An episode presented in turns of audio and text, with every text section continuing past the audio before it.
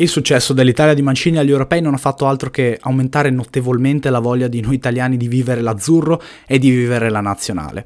È iniziato un percorso dopo la vittoria di Wembley lo scorso settembre, o meglio nella scorsa sosta delle nazionali, che ci porterà verosimilmente a giocarci i mondiali in Qatar nel novembre e nel dicembre dell'anno prossimo.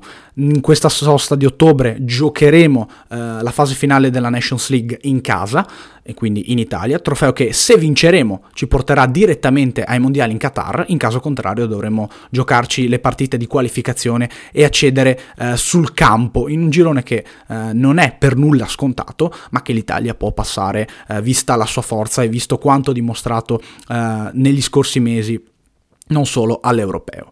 Eh, in questo senso dunque è iniziato un piccolo cambio generazionale che coinvolge soprattutto due reparti, quello di difesa e quello dell'attacco, perché tanti giocatori eh, sgomitano per trovare una maglia a Qatar 2022. L'unico, l'unico, reparto che non sembra essere in procinto di mm, essere tras- eh, stravolto è proprio quello di centrocampo, perché il trittico formato da Giorginio, Verratti e Barella eh, si può considerare come il migliore centrocampo al mondo per le nazionali. Um, è inutile che io stia qui a raccontarvi dell'importanza che hanno avuto questi tre giocatori ad Euro 2021. Il centrocampo dell'Italia è fatto di palleggio e di dinamismo, è fatto di tre giocatori che sostengono sia la fase difensiva che la fase offensiva e in generale la linea mediana di una squadra detta i tempi e fa comprendere come si giochi la palla nella squadra ed è per questo che Giorginio, Verratti e Barella hanno dato l'impronta dalla prima all'ultima partita di questa Italia. Occhio però, perché se eh, il cambio generazionale a centrocampo non sembra essere prossimo, stanno nascendo nuovi centrocampisti italiani, soprattutto millennials, si stanno facendo vedere in Serie A, con caratteristiche molto simili.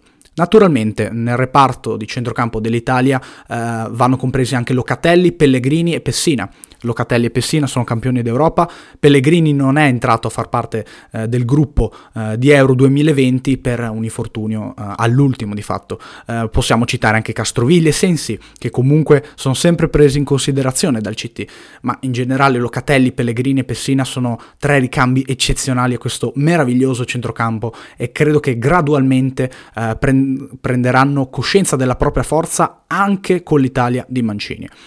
Però eh, parliamo di quattro giocatori che non hanno di fatto quasi mai giocato con la nazionale maggiore, o meglio, tre non hanno mai giocato con la nazionale maggiore, uno è stato convocato eh, ma eh, non, non, è stato quasi per nulla preso in considerazione per, eh, per, entrare a far parte dei convocati di Euro 2020, quattro giocatori che giocano titolari con, la, con le rispettive squadre di Serie A, che hanno delle caratteristiche eh, che possono dare continuità al centrocampo dell'Italia e che dunque vanno presi in considerazione per l'evoluzione eh, di questa nazionale.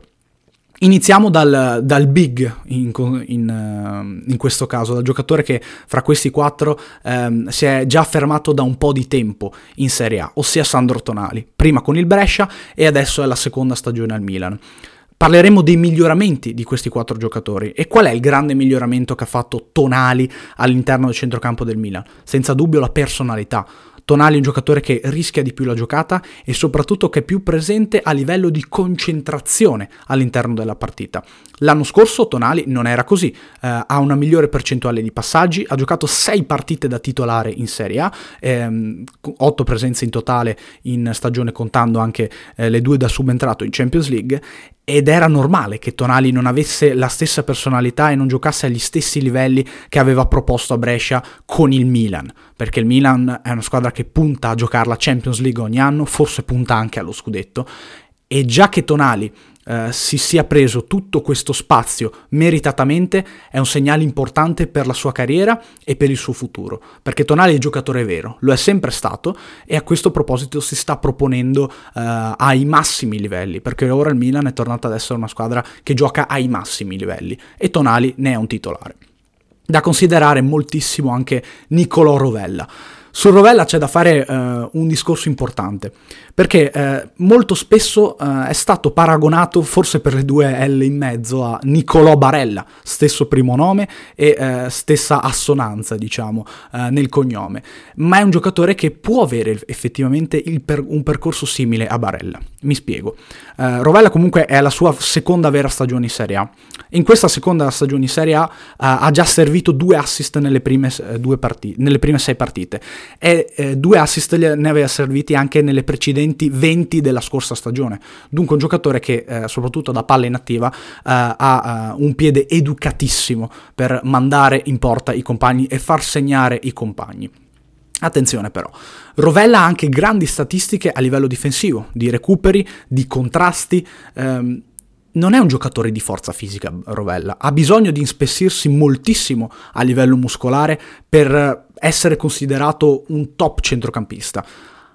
Alle porte però ha una grande stagione da fare con il Genoa e secondo me sarà un grande protagonista di questo campionato e soprattutto ha la possibilità di giocare con la Juventus l'anno prossimo perché Barella è di proprietà, eh, pardon, Rovella è di proprietà dei bianconeri ed è per questo che eh, il, la sua evoluzione può essere molto molto importante.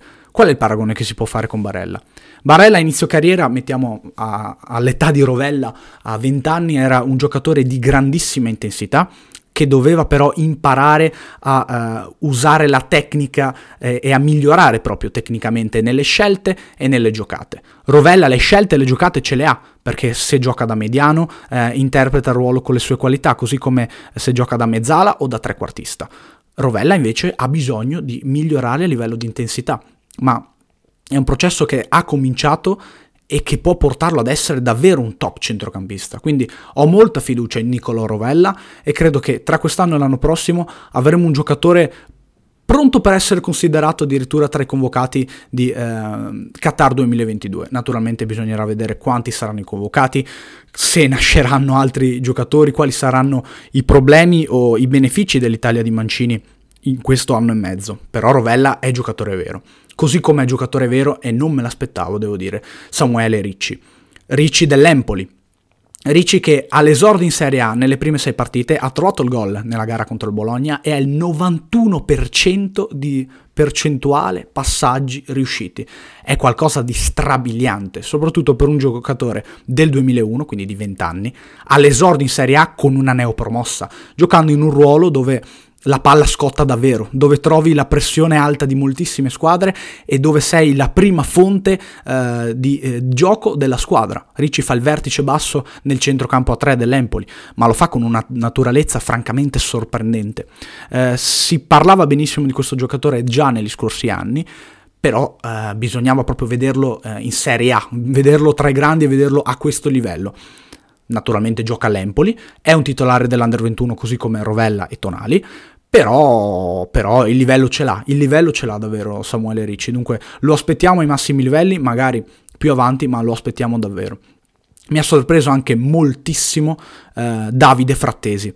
Frattesi è di fatto il sostituto di Locatelli a Sassuolo e questo già è qualcosa di sorprendente. Non ha le caratteristiche di Locatelli, con eh, Dionisi il Sassuolo ovviamente gioca in maniera diversa rispetto a, a quando giocava con De Zerbi, perché i giocatori comunque sono cambiati però Frattesi non ha paura di, del livello della Serie A, è un 99 rispetto a Rovella e Ricci che sono 2001 e rispetto a Tonali che è 2000, quindi un giocatore con alle spalle già esperienza eh, in cadetteria, in Serie B, è un giocatore che poteva arrivare prima eh, a fare il salto nel grande calcio, ma adesso è davvero un giocatore totale, completo, con personalità che questo livello non lo sente. Segnerà anche diversi gol, Frattesi. E la sua evoluzione tattica um, è molto curiosa, perché Frattesi con l'Empoli, col Monza, uh, ha sempre giocato, e anche con la nazionale Under 21, ha sempre fatto la mezzala uh, di destra in un centrocampo a te, uh, la mezzala di intensità, la mezzala che dava profondità con le sue corse e che soprattutto dava anche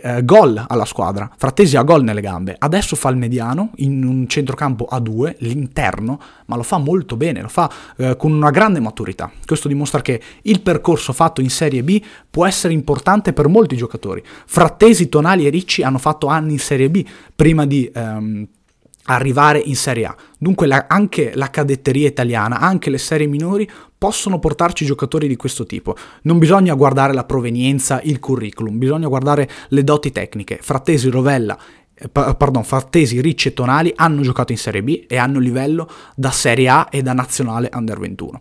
La speranza dunque è che questi giocatori possano continuare questo percorso di crescita, nel mentre io vi ringrazio per avermi ascoltato e naturalmente vi do appuntamento ad un prossimo podcast.